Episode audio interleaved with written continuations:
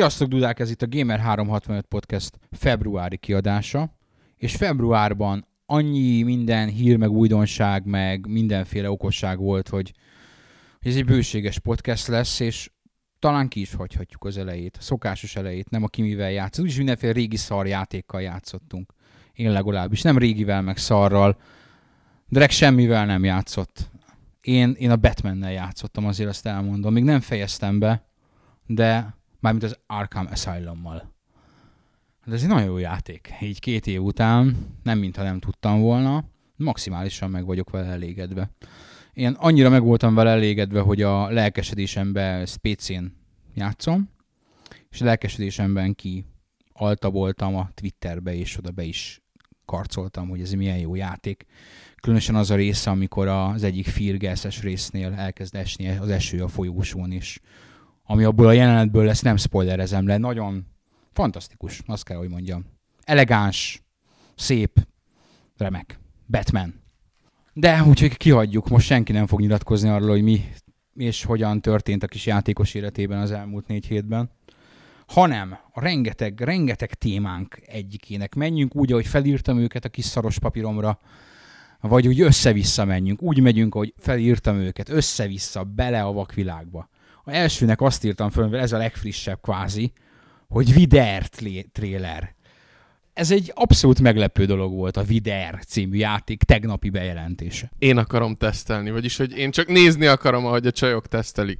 Ha, ha esetleg nem láttad volna, akkor keres rá az oldalon, a Vider keresőszóval rátalálsz, és nézd meg, a lényeg az, hogy ez egy olyan játék Wii-re és PlayStation 3-ra, ami a mozgásérzékelős kontrollert kell számomra némileg érthetetlen módon a nadrágodba dugni, meg nyalogatni, és attól lesz neked jó különféle ilyen egyszerű mini játékoknak tűnő pályákat lehet így vezérelni, de hogy miért kell csókolgatni, és attól mi lesz, azt csak a jó Isten tudja. Ez lesz az első V játék, ami a Vitality szenzort is alkalmazni fogja, és ténylegesen úgy, ahogy hogy mindjárt az első kommentek meg is jósolták. Egyébként a trailernek az a vége, hogy van egy ilyen, tehát félbe maradt kvázi a trailer, és lehet választani, hogy milyen folytatást szeretnénk. És ki van írva, hogy ez a parental control, vagy valami hasonló, tehát ez ilyen felnőtt tartalom lesz, és különböző befejezései vannak, vagy elmegy a lány a lányjal, vagy a, elmegy a lány a fiúval, és van egy olyan, ahol a két fiú ott egyedül marad, és ott egy, egy, egy, egyedül kezdik ott noszogatni azt az egy marék. Mindegy, tehát azt az egy vímótot. Nem akarok belebonyolódni. Ez a opcióválasztós dolog, egyébként nekem eszembe jutott, hogy a tesztjén is be kéne ezt vezetni. Tehát, hogy lehet választani, milyen pontokat adjunk a végén. Te, tetszene nekünk a játék, vagy ne tetszen, vagy levetkőzzünk-e, vagy ne levetkőzzünk le. Törjön-e a Vimót, vagy, vagy a, a, a TV törjön. Tehát szerintem ez egy nagyon jó, nagyon jó lehetőség. Hihetetlen ez a Vider. Én hazamentem, elolvastam a hír szövegét, és én akkor fogtam fel, hogy ez tényleg egy valós játék, amikor eljutottam a videó végéig. Elképesztő. A legjobb benne az, hogy hogy nem igazán látod, hogy ez hogyan működik, vagy miért így működik, mert ez gyakorlatilag ilyen erővel a, szinte a kikapcsolt gép mellől is fölveheted a kontrollert, és hát bedughatod a nadrágodba. Ked- kedvenc fórumunkban NeoGeffen egy nagy-nagy topik volt neki, és csodálatos gifek, illetve majd később lesz a Dead Island trailerről, és megcsinálták úgy azzal a zenével is. De nem ez a lényeg, hanem valaki írta, hogy hát igen, már látja, hogy miért nem a PlayStation 3 kontrollerrel promózták, mert azt a kontrollert nyalogatni, azt azért durva lett volna. Fagyit azt nem szokták nyalogatni? Fagyi az azért csak úgy, jobban úgy néz ki, mint egy vibrátor, mint a Wii kontroller. Itt, itt van egy éppen nálunk, a drag hozza vissza az én Move kontrolleremet a killzone tesztből, most megnézzük, hogy föl tudjuk-e dugni egymás seggébe. Szerintem egyébként simán, bár a, a vége az egy ilyen kicsit puha, úgyhogy ott lehet, hogy lennének problémák. De mind, minden esetre, na tessék, itt van. Most jó, jó, jó lenne, ha képes, mozgókép is lenne a podcast mellé, Mackó életében először Move Controller-t. Nem először, hát sokat szól, de most úgy most komolyan. Most úgy az a ne, ne nyomod, nehogy tönkreted. Nehogy tönkre, ne, ne, a segged ne, pláne ne dugd fel. Minden esetre, tehát azért lehettek volna kreatívabbak is ebbe a térre, például az, hogy, hogy a slicéből kidugja a kontrollert, meg nem tudom, az ilyen sem. Ne, nehogy, nehogy, basszus. Az drága volt ez a kontroller. Nem, tedd félre. Tedd le azonnal. Úgyni. Erről az egész trailerről egyébként az jutott eszembe, hogy így a Neo fm úgy általában nagyon kevésszer van arra lehetőség, hogy a, a szereplők arcával mindenféle vicces képeket kreáljanak. Legutoljára Lipsnek az egyik főszereplője kapta meg ezt a kiemelt figyelmet, amit a két srác kapott a, ki volt pixelezve a kontroller, mint valami egészen más fognának, meg a Nintendo elnök az Ivata oda került az egyik, egyik fickó helyre, szóval van ebbe potenciálban a játékban mindenképpen. És a, egyébként én azt gondolom, hogy azok, akik ezt megveszik majd, őket fogja legkevésbé érdekelni, hogy a Wii nyalogatásával a képernyőn nem változik semmi esetleg, tehát nem biztos, hogy ők ezt látni fogják. Jó, de akkor nem kell játék, dugjanak egyet, tudod? Tehát akkor jó kis négyes partira össze kell jönni, és akkor, ahogy a hírszövegébe is írtam, másnap reggel mindenkinek fáj a segge. Tehát ennyi. Egy forró éjszakát töltöttek együtt. Az a vicces még egyébként a játékban, hogy a dobozon 12 pluszos korhatár besorolás van.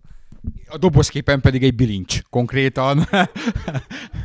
egy, egy ilyen szőrös bilincs. Teljesen rendben a 12 éveseknek. 2011-ben bemész egy helyre, hány évesek nyomják ezt? Nem tudom, 12 évesek már kibilincselik egymást? Nem tudom, régen. Régen dugtam 12 évest. oh, ez lehet, ez lehet, ez lehet, hogy ki kéne vágnom. Na majd meglátjuk. Ez, ki, ez kivágja, ezért új média szabályozás betiltanak minket. Ezt nem hallottátok, ezt, ezt kisipoljuk, ezt a részt. Ugyanaznap szinte egyszerre jöttek pár óra eltéréssel a Skyrim trailer, Elder Scrolls 5, Skyrim. Ne, Olden nem látta, mindenki láttad? Hú, nem te se láttad? Nem nézted meg? Jó, akkor Drag meg én láttuk. Most ez egy kurva jó trailer, pláne úgy, hogy azt, azt írják, mondták, állították, hogy ez az Xbox 360 verzió. Pedig úgy meg nem mondanád. És hát azt mondták, hogy a PlayStation 3-os is ilyen. Nagyon-nagyon-nagyon-nagyon jól néz ki nagyon jó néz ki. Fantasztikus a, a hangulata, és fantasztikus a zenéje.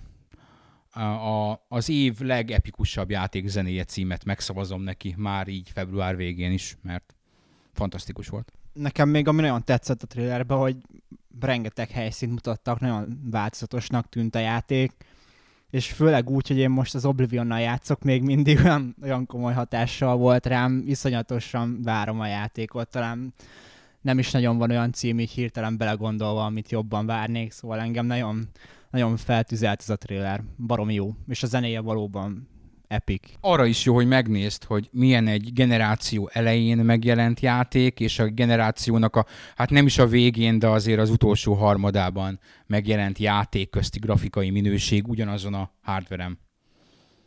Ami ezért a konzoloknak a nagy varázsa, hogy ezt az utat be tudják járni. Most többen linkelték a hír topikjában a, az eredeti Oblivion TR-t. Meg kell, meg kell nézni a különbséget, nagyon durva.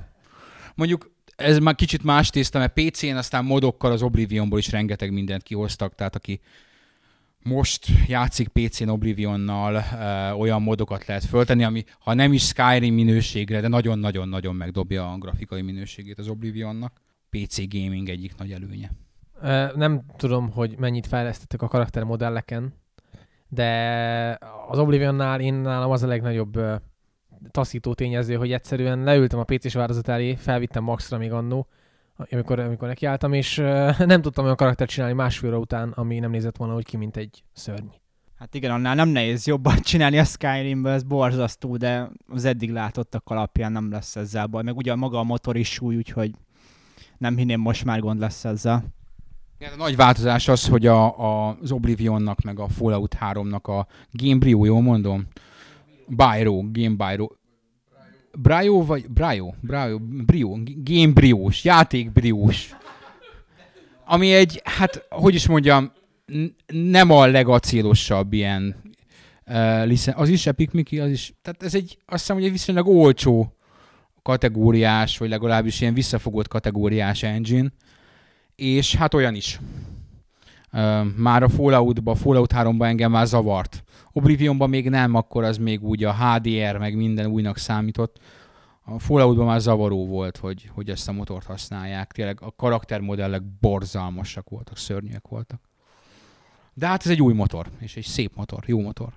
Ha már a karaktermodellekről beszélünk, nem tudom, van-e idő egy kis kitérőre, ugye pont most beszéltük Dreggel, hogy itt van ez a Bulletstorm, ami éppen tesztelés alatt folyik, és hát megállapítottuk, hogy epikék, és hát most már a People Can Fly, tehát Aria motorral nem lehet olyan karaktert csinálni, akinek nincsen ilyen 50 centi széles lába. De mindenkinek, tehát a leggírnyóbb karakternek. Nem, nincsenek girnyó karakterek, csak széles lábú karakterek vannak. Ez nem igaz, nem, nem, nem. Van számtalan olyan játék. Ott a Lost ott az Enslaved.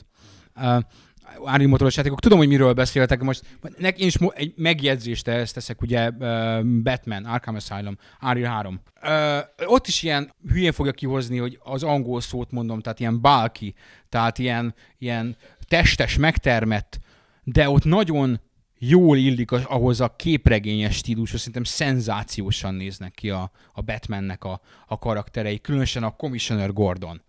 Nagyon tetszik az a stílus, az az ilyen, hogy mindenki ilyen sz- széles karú, ilyen, ilyen kemény csávó, ilyen látszik, hogyha oda csap, akkor keresztül nyomja az ellenfelet a falon. Meg általában a Unreal Engine, de az a Batmanben annyira sikerült egy annyira egyedi grafikai vagy ilyen vizuális stílus csinálniuk, ami tökre nem olyan, mint a mostani filmeké, hanem teljesen más is. Hangulatra, meg a Batman is teljesen más benne, mint a mostani filmekben.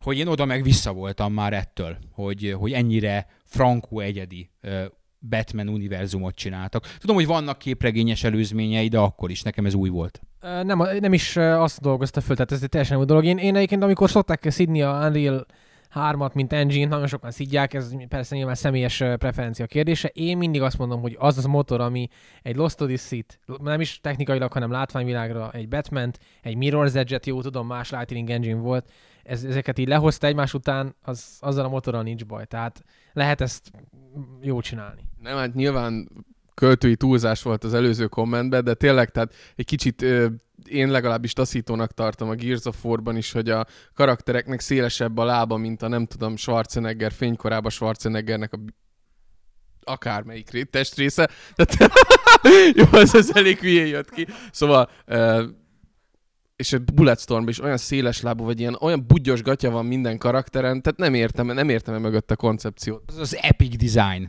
amit így külföldi szaksajtó epicitisnek szokott nevezni, amikor a, a páncélok úgy néznek ki, mint egy ilyen leselejtezett karácsonyfa. Többek között, mert hogy ilyen, ebben, ebben a Bulletstormban kevésbé, de ha megnézed a, a bármelyik Unreal játékot, bármelyik tournamentet és bármelyik Gears of War-t, abban ez a típus túldíszített, különféle világító, teljesen funkciótlan bigyókkal feldíszített páncél, ami nem, nem, nem néz ki rosszul. Tehát eh, azokba a világokba, különösen az Unreal, meg, meg abszolút a Gearsbe is teljesen jól illik abba a dizájnba. Nekem a Bulletstormnak a környezete az kicsit a, az Enslaved-re emlékeztetett. Tehát ilyen sokkal színesebb, mint a megszokott eh, epikes Unreal játékok, eh, és ez a szintén ez a szét, szétbarmolt, szétrombolt paradicsom, mint a Gears is az, csak kevésbé szürke. Vagy az Enslaved is az egyébként. Az Enslaved az a legszebben kinéző posztapokaliptikus játék, amit valaha láttam, az egy kifejezetten szép. A, ugye ott a, nem lövök le point, hogy az elpusztított New York, legalábbis az eleje. És én az Unreal motort ilyen szempontból nagyon sokra tartom, azon kívül, hogy kétségtelenül a generáció legnépszerűbb motorja. Azon kívül is szerintem nagyon sokféle dolgot csináltak vele. Az első képek alapján egyébként ugye Bulletstorm-nál attól féltem, hogy hogy túl unreal lesz, és így tök meglepő, hogy élőben, mozgásban, és pláne, hogy látjuk, hogy hát ez majd ez a tesztből úgy is kiderül, amit már feltétlenül a kedves olvasó már ugye láthatott is a fő oldalunkon, mire ez a podcast kikerült. Tehát ö, egészen változatos és elképesztő minőségű környezeteket csináltak a, amúgy az Enslaved-ben is, és itt most a Bulletstorm talán erre ez az új bevilágítás, színes szagos dzsungel, város, tengerpart környezet nagyon látványos, és távol van attól a barna kőszikla Unreal világtól, amit ugye mindenki fikázza az Unreal Engine-t, hogy hát, sziklatájakat tud csinálni, meg, meg szikla emberek, meg barlangok, hát azért ettől már nagyon messze vagyunk. Annak idején nem mondom a stúdió nevét, mert szerintem még, bár lehet, hogy mindegy. Egyik magyar stúdió licenszelt Unreal motort két-három éve. És akkor én ott beszélgettem egyik ott dolgozó emberrel, és ők már akkor ismerkedtek egy ideje az unreal és azt mondták, hogy az ismerkedésnek az eredménye az lett, hogy ők is úgy indultak neki, hogy hát igen, Unreal, akkor ez a barna, meg ez a szürke, és akkor meg a sziklák, meg a, meg a barlangok, és erre jó építeni egy játékot. Azt mondja, hogy az Unreal az annyit ad vissza, mint amennyit belefektetsz. Tehát, hogyha ha neki áll, állítasz hozzáértő embereket, hogy ezt átalakítsák és személyre szabják, akkor gyakorlatilag bármit ki tudsz csinálni, vagy meg tudsz csinálni vele. Vannak gyengéi, akkor a ruha és a haj volt a, a két gyengéje, azt azóta javították, mondjuk még mindig feltűnően sok a kopasz karakter, meg a hátranyalt hajú karakter, meg a rövidre nyílt hajú karakter, de, de nem feltétlenül, tehát látni olyan játékokat, ahol lengedező hajú karakterek vannak. De jó, elkanyarodtunk a Skyrimről egyébként, de az új motor kapcsán jött elő. De mondok most egy a következőt, az is egy ilyen látványos dolog, az a Battlefield 3 trailer, amit érdemes megnézni. Pontosabban teaser, mert a teljes trailer az azt hiszem március 1-én jön, amikor ez a podcast már kin lesz, tehát holnap láthatjátok, mondjuk így. vagy holnap után, vagy valahogy így. Az öregem, az Hát töltsétek le nagy felbontásban, vagy nézzétek fel nagy felbontásban, az a PC-s változat, jó megjegyezni, na hát az Next Gen, az a következő generáció, csókák. Igen, az a módosított Frostbite engine, az nagyon durrán meg tudja ütni az embert, vagy tud baszni, hogy mondjam nyugodtan ki. Én, én még a trailer előtt olvastam egy ilyen, hát ilyen félig tech orientált uh, interjút, meg volt benne egy videó arról, hogy hogyan csinálták meg a, a, az új Lightning Engine-t, ami nagyon-nagyon szép lett, és komolyan, amikor megnéztem azt a trailert, akkor azt tudtam, és hát a teasert, meg a képeket hozzá, olyan uh, fényárnyék hatásokat hoztak létre, mint ha fotót néztem volna, komolyan, mint amikor kimész a kamerával valahova, és így a fény így ki, tehát ez egy olyan unalmas effekt lenne, ha más játékban látnám, de itt olyan szintre lett víve, hogy, hogy ez egy plusz, plusz élményt adhat el, abszolút. Persze az, hogy milyen lesz a játék, az ettől független, de látványvilágra nagyon-nagyon kemény lesz. Két ilyen játék van őszintén szó, amiről én most azt mondtam az elmúlt egy-két hónapban, hogy hát igen, tehát ezek a, az ilyen következő grafikai lépések, és ez, amit már így konzolokon nem nagyon lehet, hanem majd a következő generációs konzolokon, az a Crysis 2 maximum beállítások mellett, és hát ez, mondjuk ezt még csak egy videón láttuk, úgyhogy majd kíváncsi leszek. A Crysis 2 maximum beállítások mellett legalábbis hát, amit még annak idején láttunk belőle bemutatókon, az döbbenetes. Az hajadat leteszed tőle, hogy ez milyen minőséget produkál. Konzolos Crysis 2 verziók is szépek, lehet látni videókat, nagyon jól néznek ki. Csak hát az mondjuk médium vagy val- valahol ott vagy alatta. Egyébként még a még alacsonyabb grafikai beállítások mellett is jól néz ki, úgyhogy nincsen azzal túlságosan nagy gond, de maxom, azt kezit csókolom, az, az döbbenetes. Nem akarsz hinni a szemednek, úgy néz ki. Úgyhogy itt a következő generáció, dudák. Csak, csak még várni kell rá, hogy ezt majd konzolos hardware kerüljön alá. És ha ez a kiinduló pont, akkor, akkor lehet gondolkozni azon, hogy, hogy három-négy év múlva mi lesz, meg hogy mikor lesznek következő generációs konzolok. De ez egy teljesen más dolog, amiben szerintem most nem fogunk belemenni. Vagy maximum egy mondat erejéig. Majd a Killzone 4 megmutatja a Crysis 2-nek. Mm, nem nagyon hinném, nem azért, mintha a Killzone 3 ne, ne lenne egy egészen kivételesen jó technológiájú és nagyon szép játék, de valószínűleg amik most jönnek ki PlayStation 3-ra vagy akárhova, és az úgy nagyjából a maximum, amit... Persze tudom, volt nyilatkozat, hogy még valami még biztos van, tehát biztosan ki lehet még izzadni valahonnan még ezer poligont, vagy, vagy, vagy még valamennyi textúrát, de szerintem, mint ahogy amit én láttam belőle, amikor a teljes játékot nem láttam, csak a demót most kunyerálom el a direktől a, a teljes játékot, nem láttam a Killzone 3-at.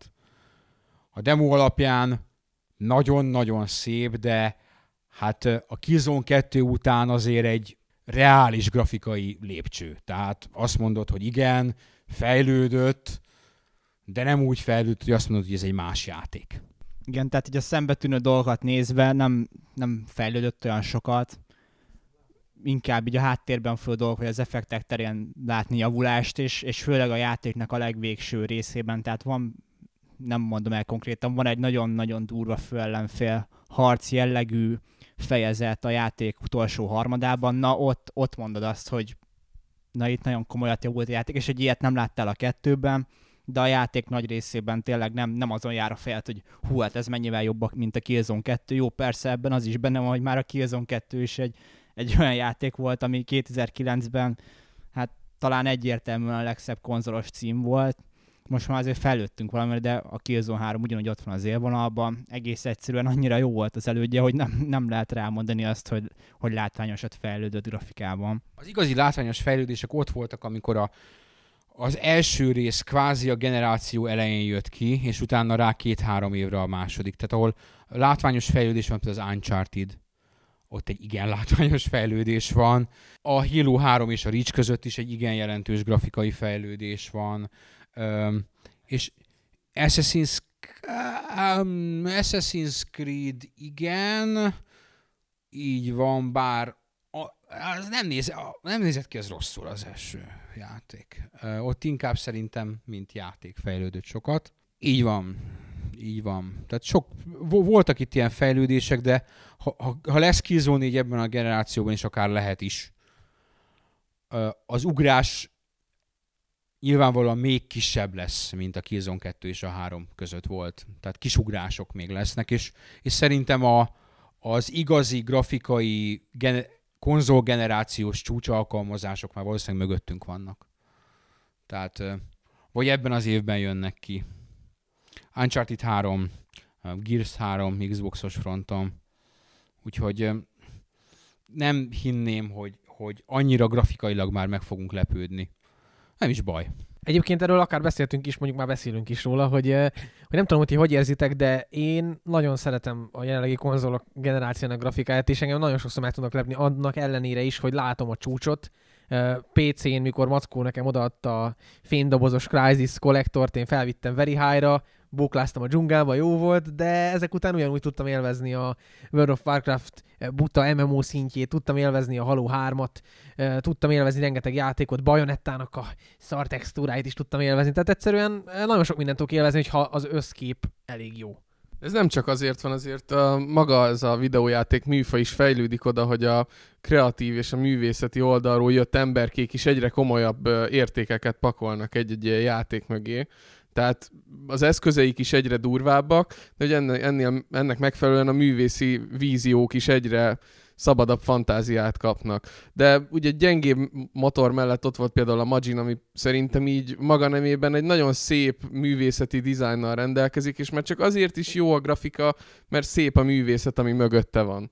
Ugyanakkor engine szinten tényleg ilyen full, néha kvázi PS2-es feelinged van, de tehát a, a, én nekem az is tetszik, hogy ahogy, ahogy haladunk előre az időben, ugye művészeti vezetők is egyre merészebb dolgokat vállalnak be ezzel kapcsolatban, hogy a Nier, Nier nekem az egyik legnagyobb megdöbbenésem volt komolyan, amikor így olvasom hogy a kommentek között, hogy PS2 szintű rendben az első helyszín PS2 szintű is lehetne, de amikor bementem az első faluba, ami egy ilyen hegyoldalra van kirakva, ott olyan fények voltak, és olyan zenével volt meg, hogy rendesen ledöbbentem, amikor megérkeztem.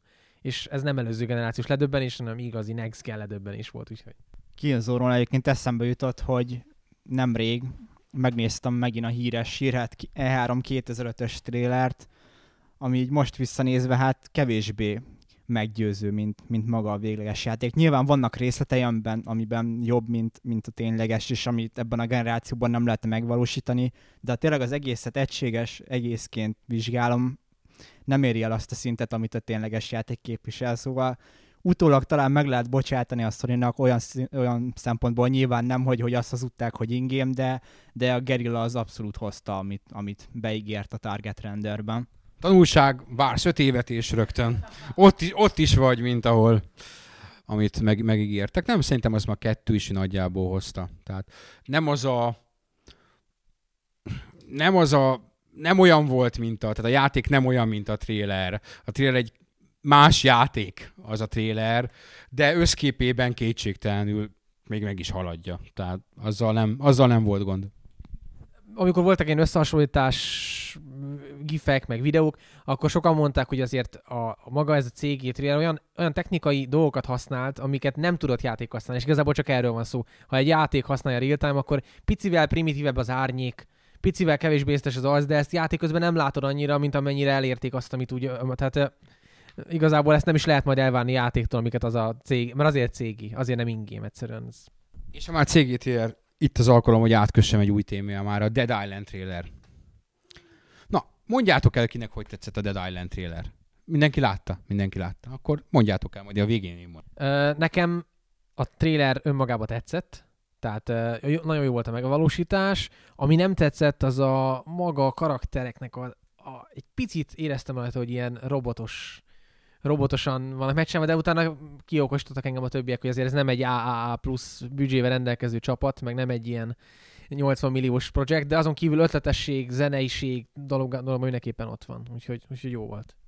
Hát én megmondom őszintén, hogy nekem nagy kedvencem ez a zombis téma, tehát a zombi filmeket, amíg nem veszik magukat komolyan, addig nagyon kedvelem, és az a játékok terén is így van. A Dead Risingot is imádtam. Én ezt már annak idején is figyelemmel követtem, még mit tudom én pár éve, mikor az első képek megjelentek, aztán én is elfelejtettem, és így teljesen megdöbbentett, hogy hogy a, ha a trailer maga ilyen ötletes, akkor esetleg én bízom abban, hogy a játékban is lesznek ilyen jó ötletek, és hát a Techland az jó, nyilván Deep Silver, meg ugye volt szó egymás között arról, hogy hát a Deep Silver az nem a legmagasabb minőségi szintet képviseli, de azért Techlandék nekem már a Call of Juarez kettővel, ha az egyen nem is teljesen, de a kettővel bizonyítottak, úgyhogy várom szeretettel. Sokan írták a kommentekbe, hogy a Lost jutott eszükbe a, a trailerről. Nekem a szívem csücska a Lost, és tényleg a, a, a trailer zenéje az a Michael Giacchino zenei munkásságát idézi abszolút, úgyhogy nekem már csak ezért is tetszett, de, de tényleg az egésznek a koncepciója, meg a ko- koreográfiája az zseniális. Tehát, hogy a végén a csávó úgymond oda teszi a kislányt a zombiknak, hát én ledöbbentem. Annyira fantasztikus az egész. Megnéztem egymás után vagy háromszor. Én ezt direkt nem mondtam el nektek, mert mindenki lelkendezett, Warhawk tízszer megnézte. Nem tudom, emlékeztek-e rá, hogy a, a tavaly előtt, tavaly előtt, amikor kijött a Modern Warfare 2-nek a, a No Russian pályájáról egy videó, egy kamerás videó, amiben elspoilerezték a No Russian pályát, ami ugye a, most már nyugodtan el lehet spoilerezni, amikor bemész és a többi terroristával együtt halomra lősz több száz embert. Um, akkor mi ott, hogy hú, de durva, meg azért, hogy ezt bevállalták, akkor a HZX Hajdú Zolinak volt egy ilyen kommentje, reméli, hogy tönkre megy a stúdió, uh, ilyet videójátékban nem te, ne nyomjanak, és majd, ha miután tönkre mentek, azután megtanulják, hogy hogy kell emberi módon videójátékot csinálni. Lehúrogtuk. Most én megnéztem ezt a Dead Island trailert. Valószínűleg a megváltozott életkörül, azóta megváltozott életkörülményeimnek köszönhetően, de a kurva anyjukat, hogy gyereket kevertek bele, tudod? Van fönn a videó egy neten, valamelyik játékfejlesztő stúdióba egy kislányos apának megmutatják, nem bírja végignézni.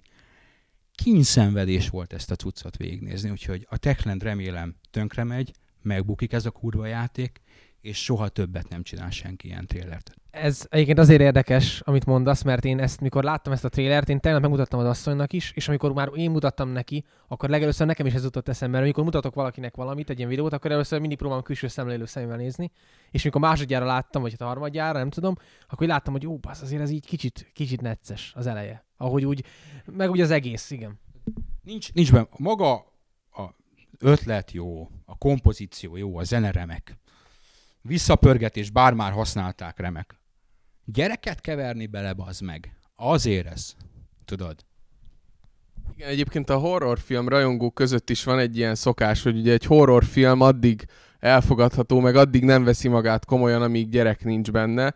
És ugye vannak olyan klasszikusok, ami úgy kezdődik, hogy gyereket visznek el, meg kedvencek temetője, meg nem tudom, ahol ugye bele vannak kavarva a kisgyerekek, és vannak olyanok, akik ezeket a filmeket ignorálják. Tehát igen, ez is egy abszolút, abszolút elfogadható forma. Egyébként, ha erről beszélünk, nem tudom, hogy tovább vihetem-e a dolgot. Én ugye most ezt, most, most teszteltem a Dead Space 2-t, és fantasztikus játék, tehát mint videójáték, remek rendezés, remek pályák, remek művészet, minden művészetnél már felteszem a kérdőjelet, hogy normális ember az, aki ilyen víziókat előhoz. Tehát az anyukád nem szereti a Dead Space trailer sorozatban. Van egy nő, aki a végén megkérdezi azt, hogy hogy drogoznak maguk, vagy hogy milyen, mi viszi rá az embert arra, hogy ilyet ábrázoljon. Tehát ott is mi történik? Csecsemőkből lesznek saját magukból kifordult szörnyetegek. Kisgyerekekből lesznek az óvodából áramlanak ki a, a sikítozó kis szörnyetegek, akkor a csecsemő belemászik az anyuka karjába, hát ez se túl nagy spoiler, mert talán valami trailer lelövi, és gyakorlatilag az anyukával együtt fölrobban a csecsemő. Tehát én ott voltam így, hogy mondom, ki az, aki ennek ez úgy tetszik, hogy wow, de király, meg így. Tehát az már szerintem egy kicsit elgondolkodhat azon, hogy nem kell elgondolkodni, csak gondoljunk mögé annak, hogy mikor például Dead Space 2-vel játszunk, akkor azon túl, hogy kurva jó az akció, és kurva jó, mint videójáték, hogy valójában mit is teszünk, és mit, mit látunk a képen. A, a, poén az az, hogy egy éve ez nekem még tetszett volna. A helyzet az, hogy, hogy ahogy lesz saját gyereked, így megváltozik benned valami. Ez tényleg így van. Meg, meg nem mondod előtte, hogy meg fog változni, megváltozik benne valami. Többek között az a Heavy rain is másképpen nézem. Heavy Rain ugye az egy arról szól, az egyik fő kérdés, hogy mit tennél meg a fiadért. És akkor még tényleg meg hú, levágja a csávó kezét, a saját ujját, micsoda kemény dolog ez. Mit tennél meg a gyerekedért? Bármit. Levágnád az ujjadat? Persze. Tudod? Tehát Star Wars Episode 3, Revenge of the Sith. Lukács a primitív köcsög. Amikor már nem tudta, hogyan gonoszá ábrázolni azt a szerencsétlen tini hülye gyereket, akit az Anakin Skywalkerből megcsinált. Mit csinált? Gyerekeket ölet vele. Ez annyira olcsó. És nem tudom, nem emlékszem a nevedre, te kedves kommentelő, aki egyedüliként a Dead Island trailerhez be- bekommentelni, bekommentelt, hogy gyerekek nélkül már nem megy, bazd meg ugyanez a véleményem. Tehát te nekem testvérem vagy ilyen szempontból. Gyerekek nélkül nem megy. És mi akkor még egy gondolat, ez már nem a gyerekről. Ez a játék fos lesz. Ezt én megmondom neked. Ez, Vega mondta, hogy ez egy 6 pontos játék lesz. A Techland egy középszar fejlesztő, a Deep Silver pedig egy fos kiadó, budget kiadó. Megnézed a screenshotokat? Hát ez egy CG trailer, egy angol Axis Animations nevezetű cég csináltam. Ebből látszik, és ezért kötöttem itt át ahogy a Killzone trailerrel annak idején meg lehetett vezetni a népet, igazott, aztán később azt mondta a gerilla, hogy csak azért is megcsináljuk. Garantálom neked, hogy a lengyelek nem fogják megcsinálni. Olvasom nálunk a hírt, hogy Hollywood érdeklődik. Mi iránt? Ugyan már mi iránt? Egy zombis játék, nincs elég zombis film, a zombik a szigeten, hát ez aztán eredeti. Tehát, tudod? Na szóval sorry, ez nekem egy szubjektív véleményem, és tényleg szubjektív véleményem. Nem nagyon akarok ebből, bár eléggé kikeltem magamból. de, de nem, ne, egész egyszerűen nem értem. Tehát amúgy a zombis filmekkel teljesen jól el vagyok, de leginkább addig, ameddig vagy azt érzem benne, hogy valami többet mutat egy bizarr társadalomkritika, mint például a 28 nappal később. Vagy egy zombi film alapvetés, hogy az ember az igazi geci. Ugye? Ez sok zombi filmnek az alapja. Hiába van a zombi invázió, az ember az igazi geci.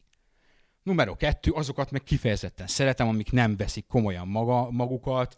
A Peter Jacksonnak a hullajója az egyik abszolút szuper kedvenc filmem, az is egy zombis film, de az egy sötét, humorú, teljes, és abba is ugye egy zombi csecsemőt rugdosnak, de az nem komoly. Az egy sötét, humorú, humorfilm, ezt kell, hogy mondja. És van különbség. Itt viszont így ebbe bele, hogy a saját apja kidobja az ablakon a zombi gyerek, zombivá vált gyereket. Én tudom, hogy ez akár még valami, nem is tudom, mi akar lenni, hogy a zombi invázió ilyen kegyetlen, de hát bazd meg. Na, ennyi. Még így a gyerek meg horrorfilmekhez én annyit tennék hozzá, hogy azért vannak klasszikusok, amik tudták ezt ész, észre fellogozni. Tehát a hatodik érzéktől kezdve a körön át, a, a sötét vízen át, azért ezek olyan, olyan dolgok, viszont itt nem úgy használták fel a gyereket, mint egy ilyen olcsó megoldás, hanem inkább azt a részt vették elő, hogy a gyereknek nem hiszik el azt, amit lát, hogy kinevetik, a szülők azt mondják, hogy nincs ott semmi, a, és mindig van. Tehát azért ebben van, le, van potenciál ebbe a dologba, lehet vele jó dolgokat csinálni, csak nem így, hogy úgy mutatjuk, hogy kirobjuk az ablakon meg. Tehát eh, igen.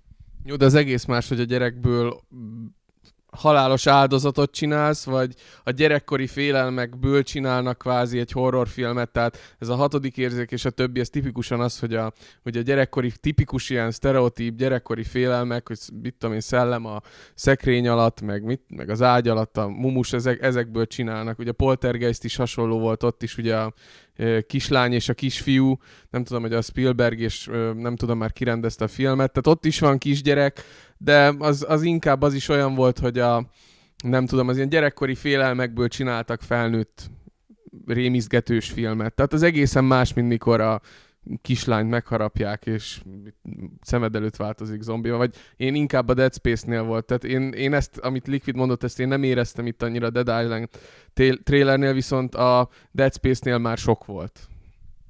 Szerintem az nem is egy kreatív folyamatnak az eredménye, az egyszerűen csak annak az eredménye, hogy azt mondták nekik, hogy csináljatok valami nagyon keményet, és akkor elővettek olyan dolgokat, amik amúgy nagyon szépek, és automatikusan, mint hogyha egy program generálna neked, egy program csinálja a horrort. Előveszed a szép kisgyereket, hor zombi fejet csinálsz neki, ott egy nő, legyen melszörny. Tudod, ez volt a Dante's inferno talán, ez a nagyon sok, tehát ezek, ezek olyan fognak alapvető, úgymond szép, meg nyugodt témákat, és akkor egy mozdulattal kifacsarják. Ez szerintem ez egy lelketlen folyamat. Ez, ez nem hiszem, hogy bárki ez ezért dicsérni a Dead Space. Tehát, vagyis ezt, ahogy te is mondtad, nem hiszem, hogy ezért bárki ellen ragadtatva, hogy most a zombi gyerekek meg a szörny gyerekek jönnek, mert ez, mert ez undorító, és nem, nem egy ilyen ötlet által jött, hanem csak úgy kellett. Hát, ha azt a csecsemős részt látod, abban van ötlet, meg van direkt, de szerintem ez egy olyan téma, amit már most vastagon kiveséztünk. Szerintem is, mert zombi rajongók úgy is megmondják, mert fospisztoly vagy, bazd meg nem bírod. Dehogy nem. Csóka, majd megvárod, amíg családod lesz, aztán megváltozik a véleményed. Na, e, ugorjunk. Ugorjunk tovább egy viszonylag jelentős, nem is egy viszonylag nagyon jelentős hónaphíre, csak régi hónaphíre, mert a podcastünk felvétele utáni nap történt, vagy akkor jelentették be. A PSP 2. Jelenlegi nevén NGP. Next Generation Portable. No, hát ez olyan volt, ami ennek vártuk gyakorlatilag, mert hogy grafikailag ihaj-csuhaj belenyomták, amit bele kellett nyomni. Játék kínálata az úgy tűnik, hogy igen minőségi. Sony a first party izmait mögé feszíti rendesen, és reménykedik benne, hogy ezt majd nem fogják szétvarezolni a tisztelt felhasználók, mint az elődjét. Nagyon érdekes a P- az NGP. Most szerintem beszélünk mindannyian róla, hogy, hogy ki mit gondol róla esetleg, vagy, vagy valami. Jó, hát én, én azt, azt tudom mondani, hogy a gép ö, hardveres elvárásait azt itt túl teljesítette, tehát én nem vártam ennyi erős gépet a sony mert nem tudom, hogy ez az a piac, amerre a sony mennie kell, mert ha ezt is úgy fogják árusítani, hogy buknak az elé rajta, akkor nincs az Isten, hogy ők ezt ebből egy si- sikertörténetet csináljanak, de le, ne legyen igazam. A másik azt, nagyon szeretném látni, hogy a Sony ezúttal támogatja aktívan és reklámozza a 2 d cuccokat is. Mert szerintem a PSP egyik legnagyobb baj az volt, hogy ezeket a cool, olcsó címeket nem lehetett eléggé megnyomni, mert inkább arra volt hangsúly, hogy most át lehetett írni a PS2-es játékokat, az autós címeket, a sportjátékokat, és ezek nem igazi handheld élmények voltak, akárhogy nézzük. Ezek ilyen hosszú, vonatos, hosszú vonatozásra való ilyen két-három órás sessionokba játszott élmények voltak, nem pedig ez a DSS 3-6-8 perces feeling, és nagyon remélem, hogy japán, japán játékok jönni fognak, olyanok, amik egyediek, kétdések lesznek és királyok lesznek. Úgyhogy ez, ez egy elvárásom van a géppel, amúgy nagyon-nagyon tetszik, még egy kicsit talán jobban is, mint a 3D-es jelenleg. Most az előző az annyit mondanék, hogy az ilyen autós, meg nem tudom milyen átiratok azért sose voltak PS2 szintű átiratok a PSP-nél, tehát Volt egy-kettő, jó, tehát általánosítettünk, vagy idézőjelesen, oké. Okay. Megmondom őszintén, nekem nagyon tetszett a hardware, de én nem voltam azért tőle annyira hasra esve, azért első csodálkozás után látszott, hogy sokan mondták, hogy PlayStation 3 minőség, hát nem, rengeteg effektet áthoznak ebből a DirectX 9 generációból, tehát az nagyon jó, hogy ezek az effektek megjelennek a kézi konzolokon is, de azért láttunk már iPodot, iPad-et, amin fut az Unreal 3 engine, tehát én megmondom őszintén annyira nem lepődtem meg ezen a grafikai színvonalon, valami ilyesmit vártam. De azt azért tudjuk, hogy ez a poligon szám és az a mennyiségi és minőségi jelzők, amiket most a nagy tévés konzoloknál ö, így elmondunk és leírunk, az azért még szerintem a PSP 2-nél sem fog előjönni. Annak ellenére, hogy tényleg az Uncharted az beszarás jól nézett ki. Nekem ami úgymond idézőjelesen tetszett az egész NGP ügy körül, az az, hogy előjött az a téma, hogy mikor váltják le a handheld gépek a, az otthoniakat. Tehát mikor lesz az, hogy a handheld gépek lesznek az elsődlegesek, vagy mikor lesz az, amikor az otthoni gépek azok úgymond megszűnnek, és, és ezek lesznek majd az otthoni gépek is. Ami ilyen folyamat egyébként Japánban kb. ebben a percben zajlik, ahol az otthoni konzolok tulajdonképpen meghalnak. A PSP meg a DS iszonyat jól fogy, most jön mindkét új handheld, és a piac nagy részét le fogják fedni, és ha ilyen ütemben fejlődnek a handheldek, mint amit az NGP mutat, én, én el tudom képzelni, hogy ez tényleg ez a folyamat meg fog történni, és, és a, a hagyományos otthoni konzolozás az, az megszűnik a jelenlegi formájában. Én ebbe is belekötnék, ha szabad. Tehát egyrészt a japán Tá- beszélgetünk. A jap- japán társadalmi dolgokkal azért nem feltétlen azonosítanám a... Jó, én nem is azt mondom, én csak így hozzátettem, hogy, hogy ott már megfigyelhető egy ilyen, ilyen dolog. Értem. A másik dolog meg szerintem ez akkor fog ö, reális lenni, és szerintem ez a hardware háború is azért jelentősen csökkenni fog, akkor, mikor az online és a társai megjelennek ezeken a kézikütyükön is. Ugye már gyakorlatilag bármelyik eszköz kezdve a DS és a PSP első része is ugye a Wi-Fi-re azonnal csatlakozni tudott, és ugye ez a tendencia csak folytatódik, gyakorlatilag ezeket már szinte el se tudjuk a vezeték nélkül, internet elérés nélkül képzelni. Szerintem amikor bejönnek ezek a kliensek, és tényleg stabilan futnak és elterjednek, akkor mm, én el tudom képzelni, hogy akkor lesz ez, hogy a handheldre átköltözik egy csomó minden. Én bevallottam grafikabuzi vagyok, tehát nekem mindig, amikor kijön egy ilyen új kütyű és ilyen csúcsgrafikát mutat, akkor én el, elalélek tőle. A PSP-től is elaléltem annak idején, ettől is elaléltem. Azt mondom, hogy ez egy érdekes dolog, mert hogy van egy olyan oldala is, hogy hogy oké, okay, kijön ez a két, mert ugye 3DS is kijön, már most már hamarosan, egy hónap múlva, kijön ez ősszel, Ugyanakkor a mobil piacon, nem pontosan a handheld piacon mutatkozik egy átrendeződés pont a, a, az iOS eszközöknek köszönhetően, ahol hát mi most kezdtük el így, azt hiszem, hogy mi egyelőre még csak a felszínen kicsit nyomatni ezt a témát, de hát látni kell, hogy hogy iOS játékoknál most már éppen tegnap jelentették be valaminél, nem is hallottam magáról a játékról, hogy 10 milliós eladásai voltak valamelyik Capcom cuccnak, annak 15 milliós eladásai voltak, jó, ezek két, meg három, meg 5 dolláros játékok, nyilvánvalóan nem a 60 dollárból produkálta a 10 meg 15 milliót.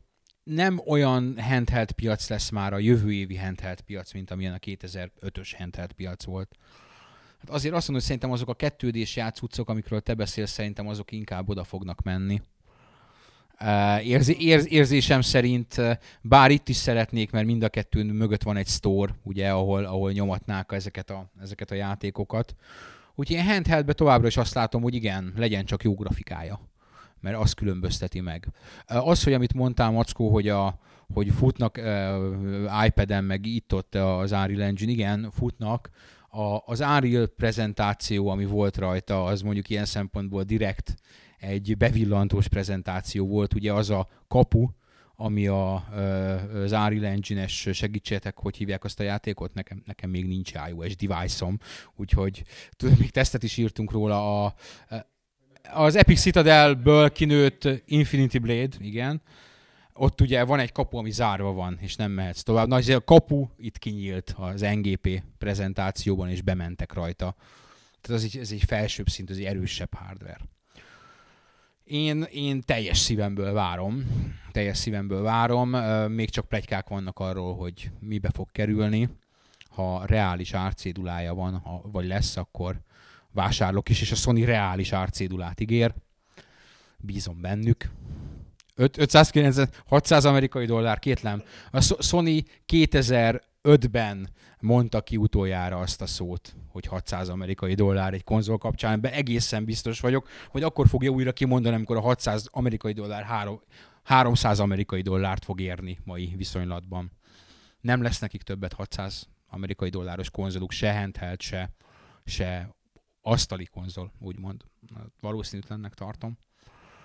Az első pillantásra, és az első pillantás volt. Nekem nagyon tetszett. Várom az E3-at, meg, meg kicsit a, a GDC, a C- Game, nem a Gamescom-ot, a Game Developers Conference-et. Uh, ja, és meg Gamescom-ot, ahol remélhetőleg saját kezüleg, igen, kipróbáljuk azt, azt is mindenképpen. Úgyhogy nekem abszolút pozitívak ezek a, ezek a benyomások. Nagyon, nagyon jól nézett ki. Az Uncharted fantasztikusan nézett ki rajta. És egy kisugrással, engedelmetekkel, ugye így PSP, meg múlt hónapban volt szó a Ridge Racerről, volt egy Ridge Racer bejelentés, és az Unbounded, vagy mi a címe? Paszd meg! Bocsánat, hogy ezt kell, hogy mondjam, de az meg mi? Hát mi az úristen az? Hát mi meg, hogy meg, hogy fölmegy az autó, a mi? Me, de hát az könyörgő, hát az nem Need for Speed Underground srácok. Az Ridge Racer felőlem, csinálhatok Need for Speed Undergroundot, csak akkor hívjátok Need for Speed Undergroundnak. Nekem egy tördöftek a szívemben, és, és megforgatták. Én nem vagyok egy hatalmas Ridge Racer rajongó, vannak Ridge Racer játékok, amiket nagyon szeretek, de ez, aki egy kicsit is szereti ezt a sorozatot, hát az az érzés borzalmas. Tényleg Need for Speed Underground volt, ami már x éve nem menő, és most a Nemco a Ridge Racerrel ezt megcsinálja. Hát mit képzelne? Én kicsit szeretem a Ridge Racer sorozatot, de leszarom azt, hogy mit csinál a Nemco Ridge Racerrel. Most szúrós tekintetek keresztüzébe kerültem. Nem van annyi jó játék, hogy így igazából meg így val- valahogy mostanában azt érzem, hogy ez a sorozatok iránti rajongásom így kezd eltűnni, de az lehet, hogy azért van, mert öregszem, vagy valami. Tudod mit, bazd meg, akkor majd te teszteled. Jó. Nem, azt én fogom tesztelni, ez, ez készüljetek fel. Nézd, e- egyébként Bugbear, tehát akik mögötte állnak, azok nem rossz fejlesztők. Az meg kellene, nem mintha én nekem a Fletautnak egy hatalmas nagy rajongója lesz lennék, és egy elején ezt, ezt nem szerettem, aztán utána egy hosszas unszolásra még több időt fektettem bele, aztán megtetszett. Ez egy tisztességes, emberös fejlesztők. Nincs ezzel a probléma. A probléma azzal van, hogy a japán játékfejlesztők az utóbbi időben, legyen az Namco, legyen az Capcom, legyen az Konami, valami bizarr, rejtélyes oknál fogva kifossák ezeket a, a saját sorozataikat külföldi E, és azt is kell mondjam, még nem is túl nagy nevű cégeknek. Jó, oké, hát e, e, mondjuk a, a DMC esetében szeretjük azokat a fiúkat alapvetően. Ugye a Silent Hill esetében is kiadták cse- cseheknek, ha jól emlékszem. És hát nem tudom, őszintén. Én, én nem vagyok nagy Silent Hill rajongó, úgyhogy nem, nem tudom mennyire lesz jó. Az első infók alapján akár még jó is lehet, de, de nem, nagyon, nem nagyon látom. Tehát azért azért volt, volt a, a, a Nemco-nak egy dedikált Ridge Racer csapata, akik eddig a Ridge Racereket csinálták. Volt egy, volt a Konaminak egy Silent Hill csapata, és, és volt a Capcomnak is hát DMC-s társasága. Mi, miért? Ezek, ezek miért Drag azt, igen, Drag, mint DMC rajongó, azt, hogy nem volt dedikált DMC-s banda, de hát házon belül csinálták őket. Miért? Miért? Ez, pont ezeket a sorozatokat miért? Szerintem ez egy önkritikája a japán fejlesztőknek, így akarják azt sugalni, hogy ők se tudnának jobban csinálni, ami ha nagyon gonoszak vagyunk, akkor nem áll messze az igazságtól, de azért tényleg ez kicsit, kicsit érthetetlen, hogy ha már outsourcolják nyugatra, akkor miért, miért ilyen úgymond közepes csapatoknak? E, igen, itt a, a kérdés az az, hogy, hogy hogyan dolgozzák ők azt fel, hogy, hogy vannak nyugati játékok, amik sokkal nagyobb példányszámba fogynak. Én ebben látom a fő dilemmát.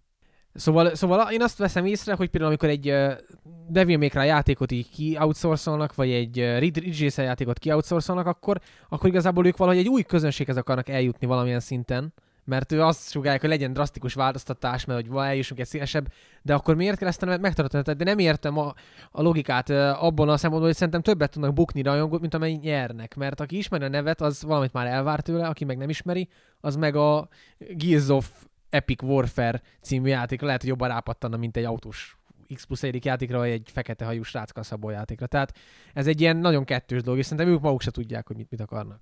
Az Edge-be a, van egy japán rovat és oda, aki nem tudom, hogy most kiírja, de aki egy fél éve még írta, az egy ilyen Japánban élő nyugati ember volt. És neki volt egy olyan rovata, egy pár hónapja, amikor azt írta le, hogy hozzá rendszeresen jönnek japán fejlesztők, és kérd, kérdezik tőle, hogy van egy játékuk, és hogy mit kell abba beletenni, hogy az a nyugati közönségnek is bejöjjön, hogy nyugaton el tudjanak adni, és azt mondja, hogy rendszeresek azok a kérdések, hogy hát itt van ez a játék, akkor most mi lenne, hogyha a főszereplőket lecserélnénk amerikai katonákra, az ellenségek pedig vámpirok lennének, mert ugye ott a Call of Duty és ott a, ott a Twilight, a Twilight azok a vámpirok, a Call of Duty azok az amerikai katonák, mind a kettő őrületesen sikeres, és ha nekünk vámpirunk is van, és amerikai katonánk is, akkor mi a nyugati közönségnek sikerült megfelelnünk. És szerintem ez az alapvető félreértés, hogy ezt nem értik, hogy ez nem így működik. Nem így működik. A Twilight nem azért sikeres, mert vámpír van benne. A Twilight az a e, tini, tini leány, 12 éves leány regényeknek a, az átértelmezett, hogy most minőségileg milyen, azt hadd nem mondjam, mert nem vagyok 12 éves lány, úgyhogy nem tudom megítélni, hogy a közönségnél hogy működik. De az, az egy, annak egy ilyen változata a, a Call of Duty se azért sikeres, mert amerikai katona van benne, van benne amerikai katona, vagy van amerikai katona még számtalan játékban, az azért sikeres, mert azok a játékmenetbeli újítások és, és, és a, a prezentáció, amit behozott. Szerintem ez, ez a baj, hogy ilyen a, a külsőségek szintjén nézik ezeket a játékokat, és úgy gondolják, hogy a nyugati fejlesztő biztos nagyon tudja, hogy mik ezek a külsőségek, holott nem. Egyébként ebben te, szerintem teljesen igazad van, sőt, odáig is mennék, hogy én azt gondolom, hogy a japán fejlesztők nagyon jó japán játékai tudnak menni, nyugaton is sikeresek, csak a japánoknak azt kell megérteniük, hogy van, amit a nyugatiak azért szeretnek, mert Japán, és van, amit azért szeretnek a japánok, mert nyugati, vagy azért, mert Japán. Tehát mostanában nagyon sokszor látunk olyan japán szoftveres listákat, hogy a top 10-ből bekerül nyitó héten a Call of Duty, bekerül a Halo, bekerül a Killzone, bekerült most a Two Worlds, ami egy hát nem AA plusz kategóriás amerikai hadviseléses játék, hanem egy európai RPG. Azért olyat még nem láttunk, hogy az a top 10-ben legyen, és most ben volt. És uh, szerintem a japánok tudnak olyan játékot csinálni, és tudnak egy kicsit áramvonalasítani, de megnézzük a Vanquisht, ott aztán majdnem minden amerikaias volt, ha úgy veszük, de mégis, mivel a játékmenet egy elvontabb, hardcore valami volt, ezért nem, nem folyott olyan, tehát el kell dönteniük, hogy japán játékot akarnak csinálni, japánok, vagy vagy amerikai játékot japánok, de az meg nem, nem az igazi. Ellenben azért katonával sok mindent el, el lehet adni. Utolsó előtti témánk. A Sniper Ghost Warrior átlépte az egymilliós eladásokat két platformon. Szintén fórum komment volt nálunk, hogy legyen benne puska meg katona. Hát ez úgy látszik igaz azért valahol, hogy legyen benne puska meg katona, és egy abszolút középszerű játékból, mert hogy az el lehet zúzni egy milliót. Az Enslave-ből köz meg fogy 400 ezer, ugye? Hát a Snipernél azt azért tudjuk, hogy az nagyon olcsó áron indult, tehát az valami nagyon budget áron került a boltokba. Jó, hát ettől függetlenül adtak belőle egy millió. Tehát nem 5 dollárba került, ez szar. Szar. Ugyanakkor a Enslave megbukott, az LMV megbukott, tudod? Tehát valahol mégis ezt, ezt a teóriát, teóriát igazolja. A, a Metal Gear Solid uh, Peace Walker megbukott nyugaton. Úgyhogy tessék, meg kell csinálni, legyen benne katona, meg puska, és akkor el tudsz, igen, Metal Gear Sniper Wolf, a izé, az akciójáték. Kitaláltam, kitaláltam öregem. Hát de úgy van, egyébként követem a Kojima tweetjeit, majdnem csináltam egyik nap Eh, jó félrészegen egy olyan rovatot, hogy mit ebédelt ma Kojima. Mert nem tudom, követi még valaki rajtam kívül a Kojima tweetjeit? Minden nap kinyomja tweetbe, lefényképezve, hogy mit ebédelt, az biztos, néha a reggelét és néha a vacsoráját is. Van Facebookon ilyen, hogy kik azok a tipikus Facebookosok, akik van, akik, van, aki megosztja azt, hogy mit tudom én, milyen csajokat látott a villamoson, van, aki azt osztja meg, hogy milyen filmeket, hány pontra értékelt, nem tudom, és van olyan, aki mindig lefényképezi a, az ebédjét, és hát ugye ez általában szoktak menni a fikázódások, hogy hát ez a hülye már megint lefényképezte, hogy mit ebédet, úgyhogy Kojimának sikerült eljutni a nyugati 16 éves kisrácoknak a szintjére, akik lefényképezik azt, hogy mit kajáltak.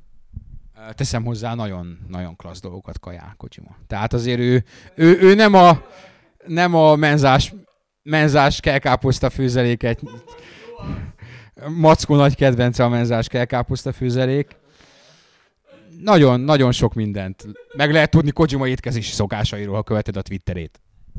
És Mackó közben lebukott, mert nekem fel van Facebookon, és mintha ott lett volna valami arról, hogy ő valamit evett valahol, és nem tett neki jót, és soha többet nem akarja tenni, úgyhogy azért eljutottunk oda. Nem, az csak felhívtam a figyelmet a többieknek, hogy ott olyat ne egyenek, amilyet.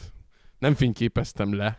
Na mindegy, szóval kövessétek Kojima Twitterét, hogyha az étkezési szokásaira vagytok kíváncsiak, kíváncsiak illetve nagyon gyakran ír a munkájáról is, de semmi olyat, amiből meg lehetne tudni bármit is azt mondja, hogy ú, most keményen kell dolgoznom. Ilyen, ilyen twitterje vannak, meg átírtam a forgatókönyvet. Ú, nem jó. Meg volt egy ilyen, hogy írtam két sor új skriptet az új játékhoz. Igen, tehát ilyen nagyon-nagyon rejtélyes meg minden. Szerintem az eddigiekből Texasban voltak egyébként ilyen preprodukciók, mármint helyszíneket fényképezni, nem olyan régen, és, és mi, amit akik benne vannak, meg akikről ír, meg amit mond, szerintem simán Metal Gear 5 amit csinálnak, tehát ilyen Devil projekt, meg ilyen, ilyeneknek nevezi, szerintem simán Metal Gear 5. De hát majd ki fog derülni. De most még preprodukcióban vannak, az E3-on még nem, majd, majd a TGS-en vagy valahol. Na, utolsó téma. Utolsó téma, Activision, Guitar Hero, viszontlátásra, Tony Hawk, viszontlátásra, True Crime, viszontlátásra. És ezzel egy időben Mackó kollégánktól is elbúcsúzunk, hiszen most már se gitárhíró, se rockband, mi is áramvonalasítjuk a szerkesztőséget. Ki is megy. Nem lesznek többet ezek a remek ritmus játékok, amiről te olyan sokat és olyan szívesen írtál. Ja, és nem lesz DJ Hero sem. Én tényleg szerettem ezt a sorozatot, de hát hülyék voltak, mert kinyírták, tehát ez Szerintem nem voltak hülyék, ezt én, én azt vallom, hogy ők ezt, amikor ez beindult, akkor nagyon jól látták, hogy hát azért ez egy, ez egy olyan dolog, ami nem fog örökké menni. És addig kell a vasat ütni, ameddig az, az forró. Tehát ők ezt direkt csinálták, látták, hogy ez egy ilyen gyorsan felfutó és valószínűleg gyorsan lefutó dolog. Lásd még Twilight, nem a minőséget akarom összekeverni. Miért csinálnak abból évente két filmet szinte? Mert tudják, hogy nem fog örökké tartani. Az egy hullám, egy hóbort, ahogy ez a műanyag gitáros ügy is egy hóbort volt, ami egyszer bejött, az embereknek tetszett, hirtelen nagyon népszerű lett, de hát valljuk be, azért elfogytak a számok, azért elfogyott a játékmenet, tudták, hogy ennek vége lesz, kiadtak ezért évente egy milliót. Én azt gondolom, hogy egyrészt, ha ezt a Guitar Hero sorozatot, mondjuk tegyük hogy nem jött volna létre, és most jön létre, amikor már DLC-k sokkal jobban mennek, mint régen, akkor szerintem tisztán DLC-re alapozva még lehet, hogy több pénzt ki lehetett volna hozni belőle. Ez egyik, amit, amit gondolok. A másik pedig az, még a DLC-hez kapcsolódik. Ha nekem, mint vásárlónak nem tudják megmagyarázni, hogy a DLC-t, hogyha le tudom tölteni DLC-be a dalokat, akkor miért kell egy újat megvennem? Azért, mert a menü egy kicsit szebb, azért, mert ott a, a gomboknak az ikonja kicsit más, meg a háttérben 10 poligonnal több arca van a műgitárosnak, hagyjuk már. DLC-be kellett volna az összes dalt kiadni, egy gitárhíróhoz az viszlát. E, ezzel, ezzel próbálkozott a Rockband egyébként.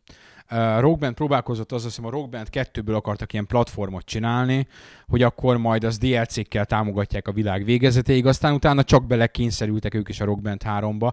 Numero 1, numero 2, miért adnak ki új részt? Üzleti megfontolás, hogy megpróbálták eladni az új műanyag cuccot.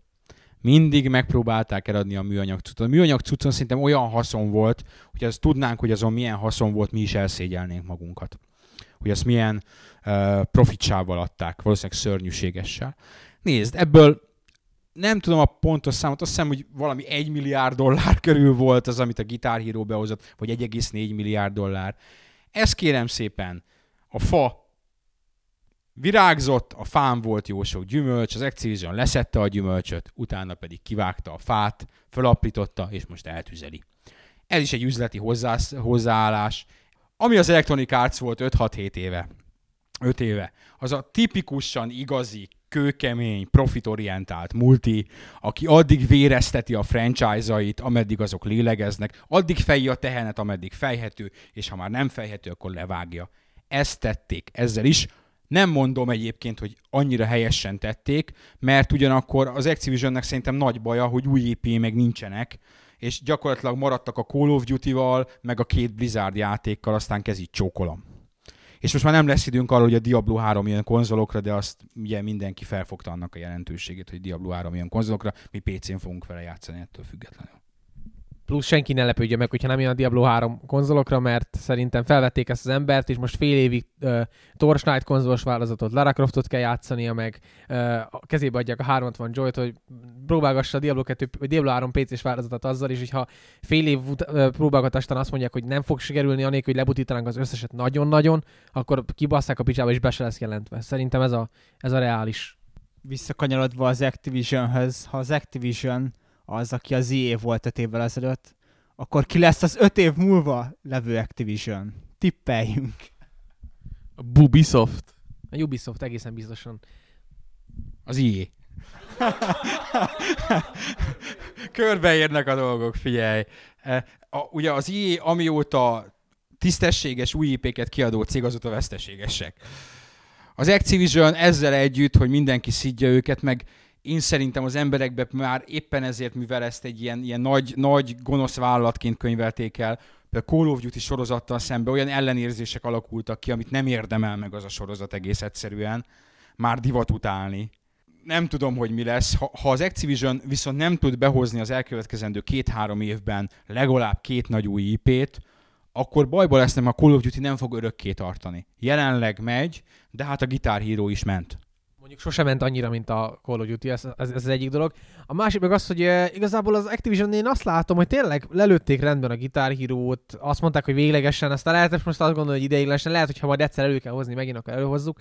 De az ilyen én azt látom, hogy most, ha én egy ilyen casual játékos lennék, vagy egyszerűen csak egy ilyen hétköznapi sport vagy autós játékra vágynék, nyugodtan be lehet menni a boltba, és meg lehet venni az új ilyen játékot, bármelyiket szintén, nyugodtan mondhatjuk bármelyiket, mert mind jó. Jó az új Need for Speed is, az új FIFA is, meg a más címek is. De hát az új Need for Speed szarra tavaly jobb volt. Na igen, tehát itt jó, arról lehet vitatkozni, melyik Need for Speed a jobb, de, de mégis sikerült a saját sorozataikat nem eltemetni, meg felgyújtani, meg a, kivágni a fát, hanem egyszer azt mondták, hogy jó, akkor új csapatot alárakunk és felélesztjük. Activision hogy fogja fejleszteni a Tony Hawkot? Kit rak alá, vagy mi fog? Tehát az Activisionnek szerintem nagyon nagy baj, baja lesz inkább a jövőben, mert rendben, hogy a, a Blizzard rész megy, de az nem az Activision rész. Hát az Activision rész a konzolos franchise-okot mit csinálunk? Én egyébként ezeknek a sorozatoknak egy olyan jövőjét tudnám elképzelni, hogy esetleg átköltöznek letölthető formába. Tony Hawkból simán el tudnék képzelni egy régi első, második, harmadik részre emlékeztető egyszerű árkád játékot, amiben van 10 klasszikus pálya, árkád stílusban végigmész rajtuk, egy délután alatt végigjátszod, esetleg DLC-ket veszel hozzá, ugyanez esetleg ilyen gitárhíró szinten is nem kellett volna ekkora felhajtás, ezt is esetleg valamilyen formába esetleg át lehet majd későbbiekbe költöztetni árkádba, de hát abból nem lesz semmi. Tony Hawkot meg én remélem, hogy valamilyen formában az egyszerű ö, első triló, vagy az első három résznek a stílusában fognak még valamit vele alkotni, mert annak lenne értelme. Én egy esetleg egy HD remixnek is tudnék örülni. Az biztos, hogy nagyon sok, so, tehát sokkal több lehetőség van a DLC, meg a XBLás piacban, mint mondjuk 5 évvel ezelőtt volt. Szerintem nagyon sok széria, mert nagyon sok fejlesztő csapat most élne, hogyha most jelentek volna meg azok a játékok, amik akkor megbuktak valamilyen szinten. Nem, nem. És Blizzard, nem beszélünk a Blizzardról, ami most, mostani? Hogy lesz utódjuk? Hogy lesz egy új stúdió belőlük? Nem tudom, ezt nem írtam föl. Következő alkalommal. Jó, mert szerintem ezt most lezárjuk, lezárjuk, mert leginkább azért a mackónak el kell rohanni a... Nem mondjuk, nem mindegy. El. Meg, megkérdezzük utólag. Ha itt egy sipolást hallotok, akkor megkérdeztünk valamit, és akkor azt mondták, hogy még, de szerintem... Sőt, amit sipoltunk egy pár podcasttel ezelőtt, Kingdoms nevezetű Crytek játéknak, hogy az egy magyar játék, és a Budapesti stúdió fejleszti, ami úgy gondoltuk, hogy egy bizalmas információ.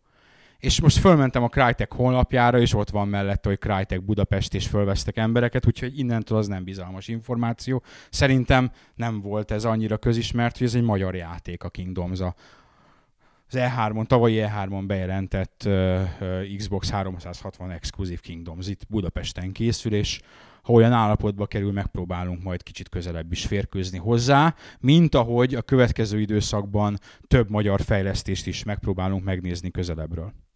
Nem mondjuk, hogy milyeneket, az majd legyen meglepetés. Köszönjük, hogy meghallgattatok minket. A bemutatkozásunk ismét elmaradt. Liquid, Olden, Mackó és Drag beszéltünk. Jövő hónapban találkozunk. Sziasztok!